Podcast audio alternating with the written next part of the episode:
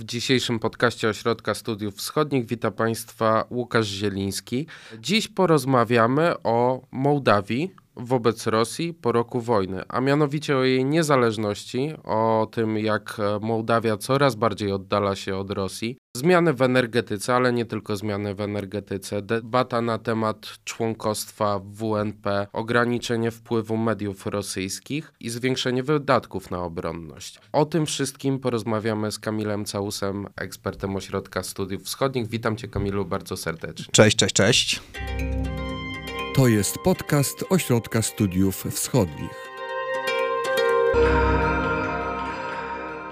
Ale zanim przejdziemy do Twojego komentarza, Kamil, w mediach ostatnio pojawiły się doniesienia. Mianowicie po przemówieniu Putina we wtorek do sieci trafiły informacje o anulowaniu dekretu, w którym Rosja zobowiązuje się do szanowania suwerenności Mołdawii, a w czwartek pojawiły się doniesienia o tym, że władze Mołdawii planowały wysadzić lotnisko w Kiszyniowie. O co chodzi? Tak, rzeczywiście w ostatnim czasie w przestrzeni medialnej e, pojawia się dużo różnych doniesień dotyczących Mołdawii, które mają taki, taki twist e, bardzo sensacyjny. E, ja staram się z tym walczyć bardzo mocno na, na swoim Twitterze. Tutaj od razu też może zachęcę. Mm, Zareklamujesz. To, tak jest, tych, których to interesuje do, do obserwowania. E, no i rozprawmy się z tym, co właściwie, z tymi doniesieniami. Zobaczmy, co faktycznie w nich jest i na ile to jest groźne.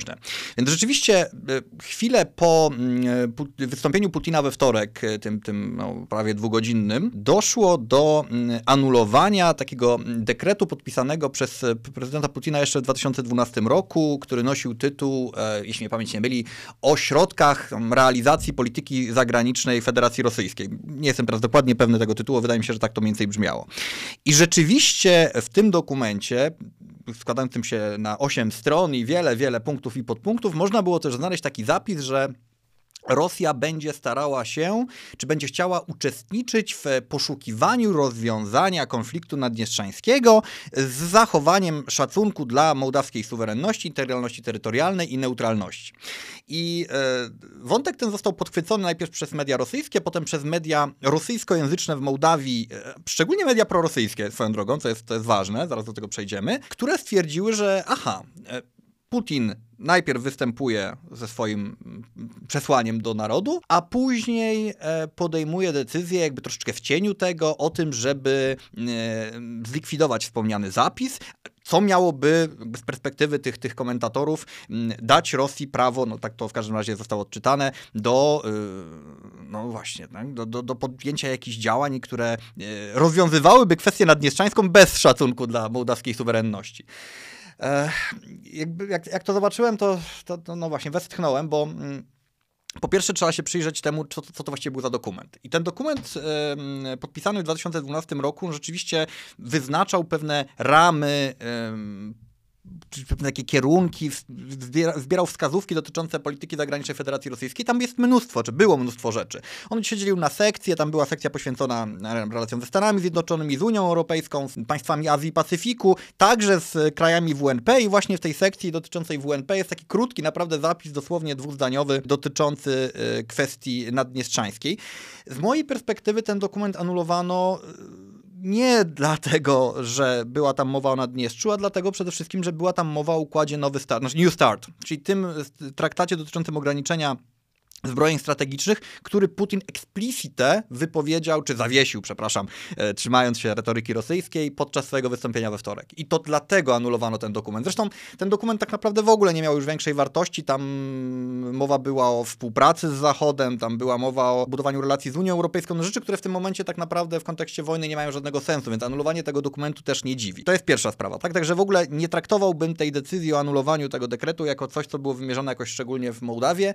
Oczywiście zobaczymy, zobaczymy, co będzie w nowym dokumencie, w tych nowych wytycznych, jak tam zostanie opisana kwestia naddniestrzańska, ale póki co bym się nie przejmował. A druga rzecz, i to jest jeszcze ważniejsze, yy, moim zdaniem, to sam fakt, że w jakimś dokumencie, nawet na poziomie dekretu prezydenckiego, Rosja mm, deklaruje, że będzie szanowała suwerenność i neutralność Mołdawii w kontekście naddniestrzańskiego konfliktu, naprawdę nic nie znaczy. No umówmy się. Znaczy, jeśli Rosja chciałaby wkroczyć do Naddniestrza, to nie martwiłaby się tym w międzyczasie, że nie anulowała jakiegoś dekretu. To, to, to, to nie działa w ten sposób. Tak, mnóstwo dekretów i dokumentów było podpisanych między Rosją a Ukrainą i wiemy, że niczemu to nie przeszkadzało.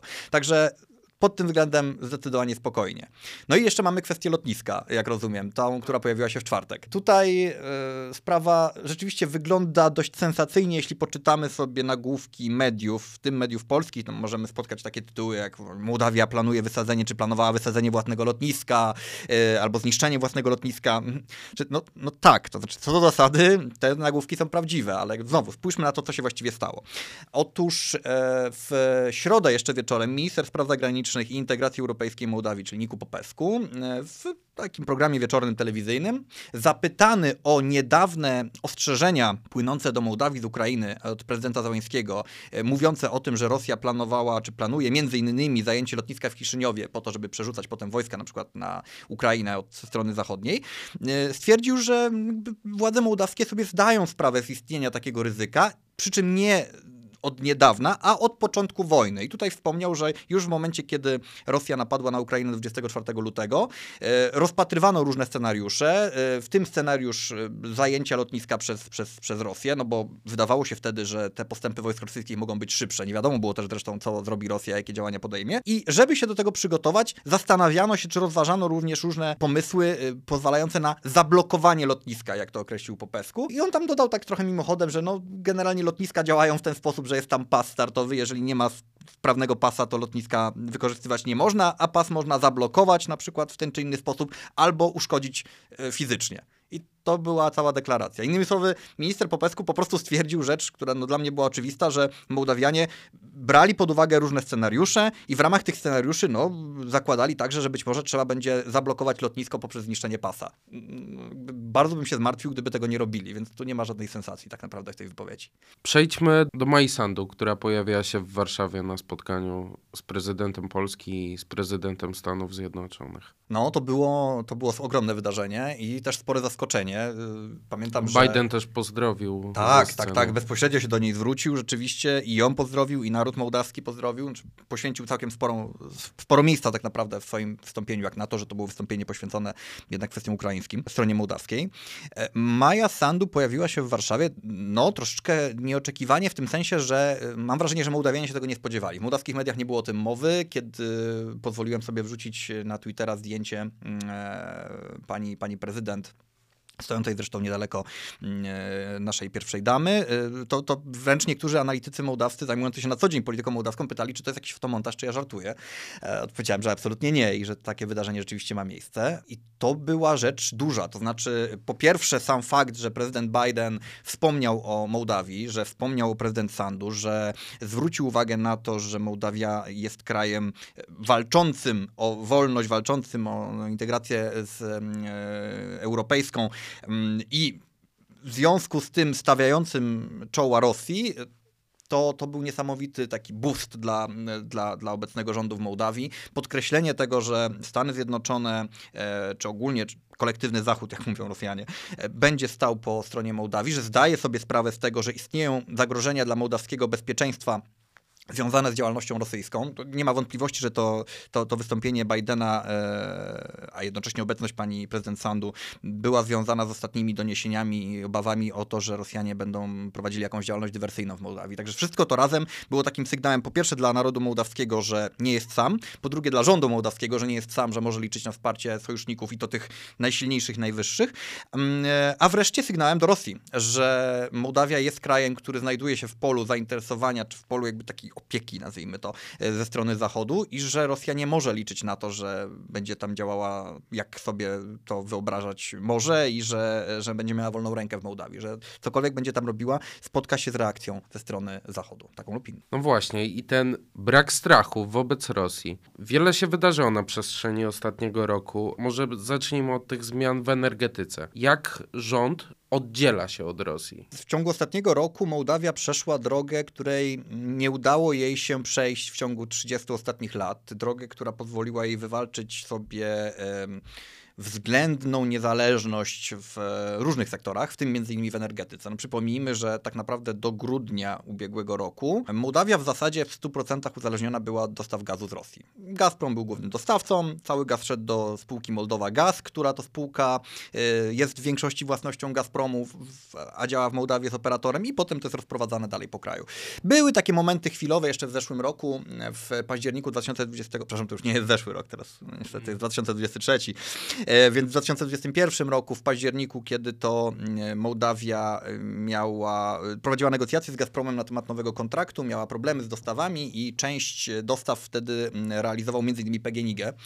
Zresztą mhm. Polska była pierwszym, pierwszym krajem, czy polski PGNiG był pierwszym, który dostarczał gaz nierosyjski do Mołdawii, ale generalnie mimo wszystko potem ta, ta sytuacja się ustabilizowała i Mołdawia ciągle korzystała z rosyjskiego gazu. Od grudnia prawobrzeżna Mołdawia tymczasowo, zobaczymy jak to długo potrwa jak to będzie wyglądało, z gazu od Gazpromu już nie korzysta. Od grudnia dostawcą gazu dla prawobrzeża, czyli dla Mołdawii, tej jakby właściwej, bez Naddniestrza, dostawcą jest Energocom, to jest spółka w 100% mołdawska, państwowa, taki operator i trader, która to spółka e, przez kilka ostatnich miesięcy 2022 roku skupowała gaz od różnych dostawców, różnych traderów europejskich, ładowała ten gaz, czy wysyłała ten gaz do zbiorników podziemnych na Ukrainie i w Rumunii, dlatego że Mołdawia takich zbiorników nie posiada i zgromadziła około 300 milionów metrów sześciennych. To jakby z perspektywy Polski się może wydawać ilością niewielką, ale dla Mołdawii to jest 2-3 miesiące e, zimowego spożycia gazu. To to, to, są duże ilości. I od grudnia to ten gaz wykorzystywany jest do konsumpcji w Mołdawii, zarówno dla ludności, jak i dla, dla firm. I pozwoliło to w związku z tym Mołdawii, no jakby po raz pierwszy, zabezpieczyć się przed groźbami rosyjskimi związanymi z odcięciem dostaw gazu. A te groźby były, pojawiały się od dłuższego czasu, były zupełnie realne, zresztą o tyle realne, że Gazprom od października po prostu zaczął systematycznie zmniejszać dostawy do Mołdawii. Znaczy inaczej to ujmijmy. Zmniejszył to do określonej ilości, konsumpcja jakby wzrastała wraz z kolejnymi miesiącami miesiącami, więc ten, te niedobory rosły. O, tak to ujmijmy. E, I Mołdawia dzięki temu właśnie wszystkiemu to się stało, dzięki zmianom w prawie, dzięki wzmocnieniu roli energokomu, dzięki gromadzeniu zapasów poza granicami kraju, umożliwieniu importu chociażby e, tak zwanym rewersem na gazociągu transbałkańskim, czy uruchomieniu ostatecznie w celach komercyjnych takiego interkonektora z Rumunią, łączącego miasto Ungen z Jasami, e, potem Ungeny, potem są połączone z Kiszyniołem. To wszystko razem pozwoliło Mołdawii na dywersyfikację dywersyfikację dostaw, realną dywersyfikację dostaw gazu. To, to jest coś, czego Mołdawia nie miała od 30 lat. Także w tym momencie Mołdawia jest niezależna de facto od dostaw rosyjskiego gazu. Nie znaczy to, że nie będzie z tego gazu korzystała, bo myślę, że być może będzie jako jedna z opcji. Natomiast ważne jest to, że Mołdawia już może w razie czego powiedzieć Gazpromowi, nie chcecie nam dostarczać gazu? To nie, to weźmiemy sobie z innego źródła. Być może on będzie droższy, ale nie zamarzniemy. Nie będziemy mieli tak poważnych problemów, jak wy sobie to wyobrażacie. Sytuacja jest jeszcze o tyle zabawniejsza, że gaz z Rosji do Mołdawii ciągle płynie, ale do cały ten gaz. Dokładnie, płynie do Naddniestrza. No i teraz oczywiście Rosjanie, no nie mogliby odciąć dostawy, tylko odcięliby dostawy do Naddniestrza, co wywołałoby kryzys w Naddniestrzu. To oczywiście byłoby problemem dla Mołdawii też w takim wymiarze polityczno-humanitarnym, no ale jednocześnie Rosja uderzałaby we własny de facto region, to znaczy w region, który, który patrzy na Rosję jak na swojego protektora, opiekuna i, i tak naprawdę byłby to też problem dla, dla Federacji Rosyjskiej. Więc yy, Rosja się tutaj mówiąc yy, troszeczkę językiem piłkarskim zakiwała, tak naprawdę. Znaczy, próbując wywierać presję na Mołdawię, odcinając te dostawy gazu systematycznie od października, doprowadziła do sytuacji, gdzie Mołdawia sobie znalazła inne źródła i powiedziała, dobrze, no to wy tam pompujcie ten gaz, ale niech on idzie do Naddniestrza. Naddniestrza, które, dodajmy, nie płaci za gaz. W sektorze elektroenergetycznym mołdawska sieć e, zsynchronizowała się z systemem europejskim. Tak, tak. Zsynchronizowano sieć mołdawską z systemem e, NCOE, tak zwanym, czyli z kontynentalnym systemem europejskim. Doszło do tego w marcu i to również się stało, e, mówiąc oczywiście w cudzysłowie, e, dzięki Federacji Rosyjskiej, bo doszło do tego po prostu po wybuchu już wojny, pełnoskalowej wojny między Ukrainą a Rosją. Wówczas i Ukraina i Mołdawia razem, bo w ogóle te kraje są dość mocno ze sobą zintegrowane pod względem energetycznym, przełączyły się, synchronizowały swoje sieci z siecią europejską. Co to dało? No dało to przede wszystkim to, że Mołdawia uzyskała możliwość importowania energii elektrycznej z Unii Europejskiej, przede wszystkim z Rumunii, no bo to po sąsiedzku, ale niekoniecznie z Rumunii. Ta sieć jest takim systemem naczyń połączonych. Można tak naprawdę w pewnym sensie importować energię nawet z innych krajów, wtedy ta część energii gdzieś tam trafia do Rumunii z, od strony wschodniej na przykład, reszta jest przekazywana na granicy, no wiadomo o co chodzi. Dzięki temu, y, tej synchronizacji doszło do tego, a to była sprawa, która się toczyła, ta, ta, ta, wprowadzenie możliwości importu energii elektrycznej z Europy Zachodniej, to jest coś, o czym Mówiło się od lat, yy, pamiętam, że kiedy przyszedłem do pracy w ośrodku w 2012, to już wtedy o tym mówiono, że będzie budowana specjalna stacja transformatorowa, taka stacja tak zwana back-to-back, bo jeśli chcemy importować energię z sieci o innej częstotliwości, to musimy mieć specjalne przetworniki, tam to, to są drogie inwestycje, na które nigdy Mołdawii nie było stać, to niby miało być budowane, ale w końcu nie zostało zbudowane. Synchronizacja sieci zniosła konieczność e, budowa takich, takich, takiej instalacji. Więc e, to jest też zupełna nowość. Zresztą Poza kwestią synchronizacji doszło też do pewnych zmian w prawie. Znaczy Energocom, czyli ta spółka, o której wspomniałem wcześniej, to jest spółka nie tylko handlująca gazem, ale także energią elektryczną. Znaczy to jest też trader energii elektrycznej. I spółka ta otworzyła swoje biuro w Bukareszcie, stała się uczestnikiem, weszła na giełdę e, rumuńską energetyczną, w tym sensie, że może tam prowadzić transakcje, więc może kupować energię elektryczną od Rumunii. Ta energia z Rumunii jest droga, ale znów chodzi o dywersyfikację. Chodzi o to, że Mołdawia może wprowadzać e, energię elektryczną z Rumunii może sprowadzać energię elektryczną nie tylko z Naddniestrza jak do tej pory i z Ukrainy. W tym momencie Ukraina nie może dostarczać energii Mołdawii ze względu na to, co się dzieje mhm. z e, instalacjami e, czy, czy infrastrukturą energetyczną. Mamy generalnie sytuację, w której Mołdawia jest względnie zabezpieczona pod względem energetycznym. Dla Mołdawii ciągle najlepiej pod względem finansowym jest sprowadzać energię z Naddniestrza, bo tam jest ona tania, dlatego że wyprodukowana jest z tego darmowego gazu, o którym mówiliśmy wcześniej. Poza tym elektrownia mołdawska Gries, czyli taka ogromna elektrownia w nadniestrzańskim Dniestrowsku, ewentualnie w Kuciurhanie, bo to są takie dwie tam wioski obok siebie, ona po prostu jest dobrze spięta z siecią mołdawską. Ona jest jakby naturalnym dostawcą energii dla, dla Mołdawii. Ale jeśli Naddniestrzanie by odcięli dostawy, co się zdarzyło w ostatnich miesiącach ze względu na taki kryzys relacji między Naddniestrzem a Mołdawią w kontekście energetycznym, to Mołdawia sobie jest w stanie wystarczające, może nie pełne, ale wystarczające ilości energii zapewnić od e, Rumunii. Plus pojawiły się też plany mm, rozbudowy mołdawskich mm, mocy produkcyjnych. Mówi się zarówno o e, budowie dwóch nowych elektrociepłowni. E, Mołdawia ma tylko dwie, z czego jedną taką umiarkowanie wydajną. Plus OZE. OZE, które ma się dość szybko w Mołdawii rozwijać, a dla którego Mołdawia ma dobre warunki, zarówno przede wszystkim słoneczne. To jest kraj, który może korzystać z fotowoltaiki dość rozlegle. Także pod tym względem rząd również idzie w dobrą stronę. Ach, jeszcze ma być e, w najbliższym czasie zbudowana taka bezpośrednia linia łącząca pogranicze rumuńsko-mołdawskie, tam jest taka miejscowość Wulkaneszt e, w Gagauzji na południu, e, z Kiszyniowem. To pozwoli bezpośrednio dostarczać energię z Rumunii z pominięciem tej części sieci naddniestrzańskiej. Ustawa o separatyzmie to jest kolejny jakby element zmiany tak, to jest taki element, który wskazuje na mm, rosnącą asertywność Mołdawii wobec Naddniestrza tak naprawdę. Znaczy Mołdawia jest coraz bardziej stanowcza w mm, swoich działaniach wobec Naddniestrza, w mm, dyskusji czy negocjacjach, które prowadzi z Naddniestrzem.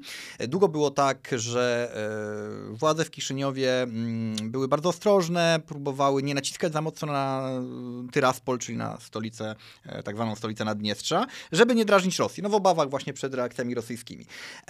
Ostatnio to się zmieniło. Po pierwsze, mieliśmy do czynienia z bardzo odważną chyba w ogóle pierwsza z historii Mołdawii decyzją o tym, żeby zmniejszyć ilość gazu, którą Naddniestrze dostaje mhm. od, od, no, od Rosji, ale via Mołdawię. To było właśnie w trakcie takich negocjacji energetycznych jeszcze w październiku, listopadzie. To, czego wcześniej prawdopodobnie Mołdawia by nigdy nie zrobiła, bojąc się, że Rosja odetnie jej także dostawy gazu, a tutaj Mołdawia sobie mogła na to pozwolić. Po drugie, wprowadzono też e, zmiany w prawie, dość e, z perspektywy obserwatora zewnętrznego pewnie takie, które powinny być tam już od dawna, ale w Mołdawii to nie była rzecz oczywista, czyli znowelizowano kodeks karny, wprowadzając tam pojęcie separatyzmu. W ogóle. Tak, to, to jest no, dziwne, bo wydawało się, że w Mołdawii, e, która zmaga się z problemem separatyzmu, to powinno być już od dawna. Pojawił, się, pojawił się termin separatyzm, pojawiły się kary za działalność separatystyczną, za działalność wymierzoną jakby tak w, w w stabilność mm, czy w integralność terytorialną państwa, pozwalające, te zmiany, zmiany w prawie czy, czy, czy zmiany w kodeksie karnym pozwalają teraz prowadzić postępowanie karne przeciwko ludziom za to odpowiedzialnym, czyli de facto, jeśli Mołdawia by chciała, no to na przykład przeciwko e, naddniestrzańskiej klasie politycznej. Nie jest to zmiana tak naprawdę jakaś rewolucyjna pod względem stricte prawnym, bo już wcześniej mm, prawnicy o tym mówili, no można było e, wszczynać postępowania, czy nawet zamykać, gdyby się chciało ostatecznie, e, liderów za, za mnóstwo innych naruszeń przepisów, bo funkcjonowanie separatystycznego bytu w ramach państwa no, to, to, to łamie właściwie wszystkie możliwe przepisy przepisy, ale chodziło o takie wysłanie sygnału, jakby, że my jesteśmy gotowi na to, żeby nazywa, zacząć nazywać, nazywać rzeczy swoimi imionami, żeby widzieć rzeczywistość taką, jaką ona jest, żeby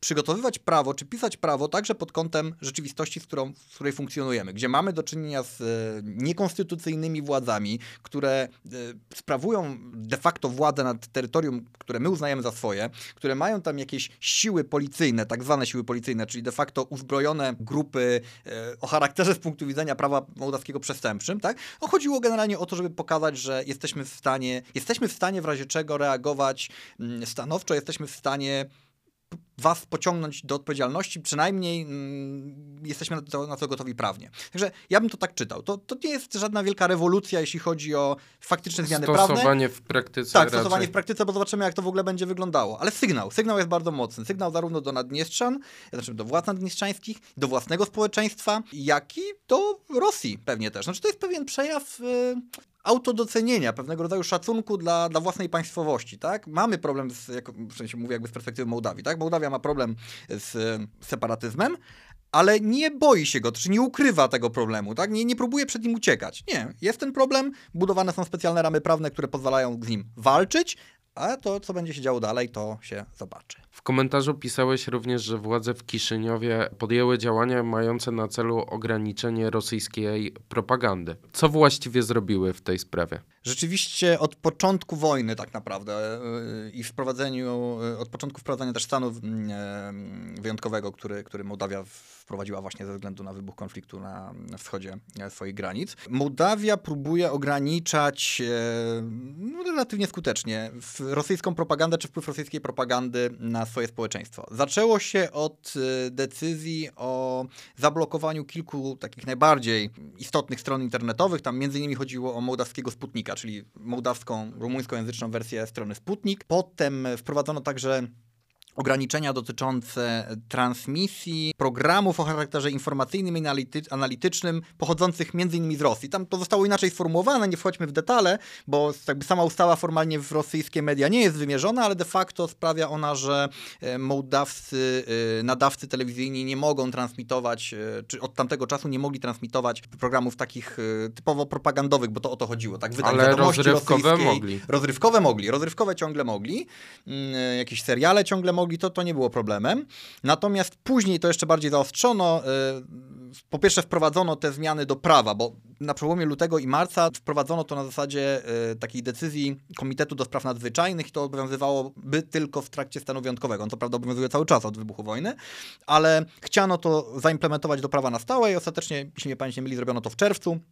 Czyli od czerwca, e, zgodnie z mołdawskim prawem, generalnie nie można w tym kraju nadawać audycji e, informacyjnych, analitycznych, a także filmów wojennych, które to e, filmy e, pochodzą spoza m, strefy, m, czy spoza państw, które podpisały taką umowę europejskiej telewizji transgranicznej, e, a także nie są członkami Unii Europejskiej. I tam generalnie jest cała lista różnych państw, e, które są z tego wyłączone. Wiadomo, że chodzi o Rosję. Chodzi o Rosję, Białoruś. Te państwa rzeczywiście w to wchodzą i już nie można takich programów nadawać. To była dobra zmiana o tyle, że e, wiele filmów wojennych e, rosyjskich tak naprawdę ma charakter propagandowy i chciano to w ten sposób usunąć z przestrzeni publicznej. E, do tego doszła dużo śmielsza tak naprawdę, mam wrażenie, z punktu widzenia mołdawskiej polityki decyzja o zakazaniu w przestrzeni publicznej symboliki nawołującej do wojny, bo tak to zostało określone. I z jednej strony chodziło o znane nam wszystkim V i Z, ale także o e, wstążkę świętego Jerzego. I decyzję o zablokowaniu czy zakazaniu tych symboli podjęto na chwilę przed 9 e, maja, co miało związek właśnie z planowanymi na wtedy przeprowadzonymi tak paradami czy, czy e, różnego typu demonstracjami które miały miejsce także w Mołdawii. E, wreszcie, i to jest relatywnie najnowsze wydarzenie, w grudniu e, w mołdawskie władze podjęły decyzję o tymczasowym odebraniu licencji dla sześciu stacji telewizyjnych, które to stacje telewizyjne transmitowały, w dużej mierze retransmitowały rosyjskie stacje, tam między innymi pierwszy, pierwszy kanał rosyjskiej telewizji, telewizję NTV, telewizję Piatnica, no jeszcze kilka innych stacji, zarzucając tym stacjom przedstawianie z jakby fałszywego obrazu wojny na Ukrainie, dezinformację w tym wymiarze. Ta decyzja była chyba najbardziej kontrowersyjną, dlatego że stacje telewizyjne, którym odebrano licencje, są bardzo mocno związane albo wręcz kontrolowane przez dwa główne ugrupowania e, opozycyjne w kraju. Jedyne ugrupowania parlamentarne opozycyjne, czyli z jednej strony Partię Socjalistów, e, a z drugiej strony e, partię Ilana Szora, które to ugrupowania no, są partiami prorosyjskimi, które są oskarżane o to, że są finansowane z Rosji albo wręcz wspierane przez rosyjskie służby.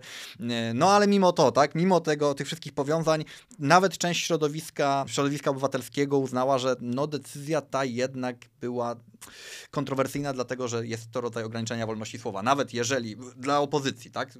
To, że ograniczamy przekaz rosyjski czy prorosyjskiej propagandy, to jest jasne. Z drugiej strony odbieramy stacje, które no, prezentowały poglądy innej części sceny politycznej. To było kontrowersyjne. Ale zdecydowano się na to, ograniczono i rzeczywiście yy, zobaczymy, co będzie, co będzie dalej. Ale widzimy, że Mołdawia jest zdecydowana walczyć z propagandą rosyjską. A jak zmieniła się popularność Władimira Putina w oczach Mołdawian? Jeśli spojrzymy na sondaże poparcia dla różnych światowych polityków w ostatnich latach, to zobaczymy, że Władimir Putin cieszył się największą popularnością w Mołdawii w ogóle. To był najpopularniejszy polityk generalnie wśród mołdawskich polityków, wśród światowych polityków, on zawsze miał jakieś 60, czasem 70% zaufania, czyli y, jak widać doceniali czy lubili go nawet ci wyborcy mołdawscy, którzy co do zasady na przykład głosowali na partię prozachodnie w Mołdawii. No to był po prostu taki silny przywódca, skuteczny polityk, z którego polityką się można było zgadzać lub nie zgadzać, no ale on jakoś tam robił jakieś takie wrażenie, jako taki polityk, który dobrze się prezentuje, który jest silny, który podejmuje decyzje, który kontroluje sytuację w kraju, co kontrastowało... No też dla... chyba wpływ tej rosyjskiej propagandy miał Jak najbardziej, tego jak ona prezentuje w ogóle Władimira Putina, plus tego, że jest prezydentem de facto, no tam z drobną przerwą, tak, od, yy, od dwóch dekad, yy, co też jakby z perspektywy Mołdawian czyni go takim, no, jakimś politykiem stałym, stabilnym, symbolem stabilności, tak. Podobne, podobne spojrzenie Mołdawianie mają tak naprawdę na Aleksandra Łukaszenkę na przykład. Więc on był tym popularnym politykiem. Yy, a teraz jak sobie spojrzymy na sondaże, to zobaczymy, że jego popularność ostro spadła, to jest około 35%, jeśli mnie pamięć nie myli. To jest porównywa popularność porównywalna, no nieco wyższa, ale porównywalna z Wołodymyrem Załęskim, który y, po pierwsze ukraińscy liderzy nigdy jakoś tam szczególną sympatią Mołdawian, taką masową się nie cieszyli, bo Ukraina w ogóle była postrzegana y, jako państwo z, punktu widzenia Mołdawian chaotyczne. E, co no jest pewną prawdą, znaczy wynik, ale wynika to z tego, że kontrastowana była ze stabilnymi w cudzysłowie państwami, takimi jak Rosja czy Białoruś, gdzie władza jest stała, gdzie sytuacja jest stała, tak, a Ukraina ciągle zmienia prezydentów, ciągle zmienia rządy. No demokracja jest systemem chaotycznym. Więc zawsze ten wizerunek prezydentów ukraińskich był gorszy. Prezydent Załański również ma relatywnie niski rating, jeśli go porównamy z poprzednimi prezydentami ukraińskimi, e, ale to wynika właśnie z tego, że część Mołdawian uważa, że, no uważa, że na przykład jest on winny wojny. E, albo, że e, może nie jest winny wojny, ale że powinien może trochę rozsądnie się zachowywać. Nie powinien iść w ten konflikt, powinien się jakoś dogadać z Putinem, tak? Także to, że Załański ma te 30% poparcia w Mołdawii, to nie jest nic dziwnego, ale to, że Putin ma niewiele więcej, to jest ogromna nowość. I to pokazuje, że jednak ten wizerunek Putina i wizerunek, wizerunek Rosji też w Mołdawii się zaczął zmieniać. Jak teraz ten kurs będzie wyglądał? Co dalej? Czy dalej zmiany w ustawodawstwie? Co, co jeszcze mogą zrobić? Myślę, że y, będziemy obserwowali y, umacnianie się tego, tego prozachodniego kursu nie tylko na poziomie procesu integracji europejskiej, zmian w prawie, takich związanych z y, umową stowarzyszeniową czy statusem kandydata, ale także właśnie coraz większą liczbą takich decyzji, które odkładano bardzo długo, żeby nie drażnić Rosję. Przede wszystkim kwestia wzmocnienia mołdawskiej armii. Bardzo długo było tak, że e, Mołdawia podkreślała swój status neutralny, który rzeczywiście ma zapisany w konstytucji, rozumiejąc przy tym ten status neutralny, błędnie zupełnie, niepotrzebnie, jako właściwie tożsamy z rozbrojeniem. To znaczy, szczególnie siły prorosyjskie w Mołdawii mówiły, że jesteśmy neutralni, więc nie potrzebujemy armii, więc nie musimy się zbroić, bo przeciwko komu? Przecież jesteśmy neutralni, nikt nas, nas nie napadnie. Tymczasem no, tak nie działa. To znaczy, neutralne, tak naprawdę neutralne są te państwa najczęściej, które właśnie mogą sobie pozwolić na bycie neutralnymi, czyli albo są otoczone przez przyjaciół, e, jak chociażby Szwajcaria, e, albo są tak silne, że nie potrzebują koniecznie wiązać się z jakimiś blokami. Mołdawia zdaje sobie już teraz bardziej sprawę z tego, że neutralność bez skutecznej armii, bez, bez dofinansowanej armii, jej w żaden sposób niczym nie pomoże. A przez lata wydatki zbrojeniowe Mołdawii to były to był w ogóle margines budżetu. To było około 0,3-0,4 PKB mołdawskiego PKB, które jest jednym z najniższych w Europie. Więc to były sumy rzędu 40 milionów dolarów rocznie. To, większość tej kwoty szła na wynagrodzenia tak naprawdę. A teraz ile jest planowane? Yy, teraz zwiększono wydatki o yy, 70%. To w ogóle największy skok yy, chyba w historii Mołdawii na wydatki zbrojeniowe.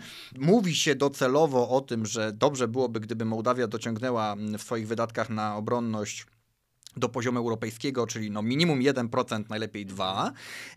Pojawiły się także środki e, z zewnątrz. Unia Europejska między innymi wydzieliła kilkadziesiąt milionów euro, co z perspektywy Mołdawii to są ogromne kwoty, tak? Ja wspomniałem przed chwilą, jaki jest budżet. Nie bezpośrednio na zakupy broni, bo tego Unia nie robi, ale na zakupy jakiegoś dodatkowego uprzyrządowania, środków medycznych, e, wsparcia logistycznego, paliwo. To, no, skoro Mołdawia zaoszczędzi na tym, to będzie mogła wydawać na, e, na przykład na broń. Pojawiły się też konkretne konkretne, konkretne dostawy sprzętu. Mołdawia na przykład podpisała takie porozumienie z Berlinem, w ramach którego otrzyma docelowo bodajże 19 transporterów opancerzonych Pirania w wersji Pirania 3. To będą najnowocześniejsze w ogóle pojazdy w e, mołdawskim parku maszynowym.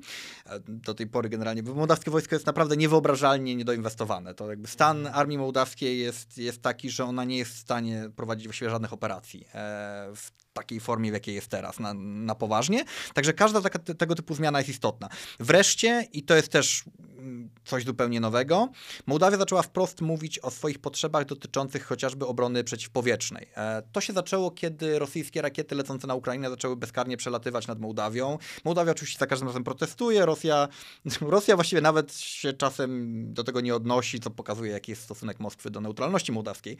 E, więc e, wobec takiej sytuacji prezydent Sandu już kilkukrotnie prosiła e, stronę e, swoich partnerów zachodnich o to, żeby rozważyć dostawy czy do, do, dostarczenie Mołdawii jakiegoś sprzętu pozwalającego na prowadzenie, na, na obronę przestrzeni powietrznej Mołdawii. Mówiła o tym w Davos, mówiła o tym na szczycie w Monachium. No zobaczymy, mamy nadzieję rzeczywiście, że coś takiego się wkrótce stanie, po to, żeby Mołdawia mogła się, mogła się bronić. Ale to są, najważniejsze jest to, że to jest niesamowita zmiana, że Mołdawia mówi wprost o tym, że potrzebna jest jej nowoczesna armia. Ona nigdy nie będzie duża, ona nigdy nie będzie jakaś bardzo yy, potężna, bo to jest oczywiste, w takim małym kraju nie ma o tym mowy, ale będzie, zostanie zbudowana, mamy taką nadzieję, jeśli ten rząd yy, no, będzie realizował swoją politykę. Stało się to między innymi dlatego, że Mołdawianie zobaczyli na przykładzie ukraińskim, że nie trzeba być potężnym krajem. Nie trzeba mieć jakiejś wielkiej, ogromnej armii, żeby stawić czoła, żeby stawiać czoła, czoła Rosji. Dokładnie. To znaczy Mołdawianie zobaczyli, że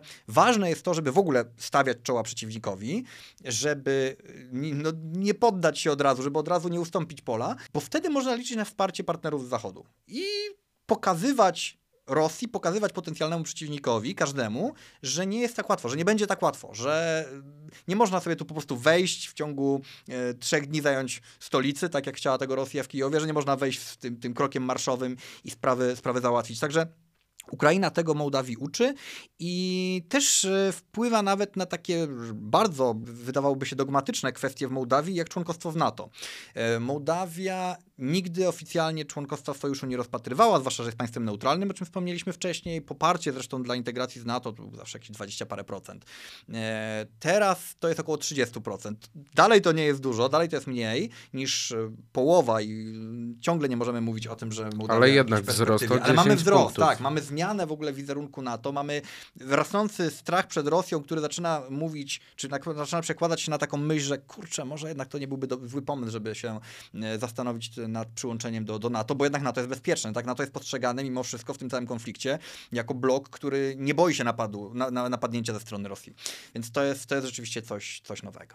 Bardzo Ci dziękuję za rozmowę, a Państwa zachęcam do przeczytania pełnego komentarza Kamila na stronie swwaw.pl, a także odsyłam również do Twittera Kamila, który tak pięknie zareklamowałeś i zapraszamy na kolejne odcinki. Dzięki serdeczne, również zapraszam.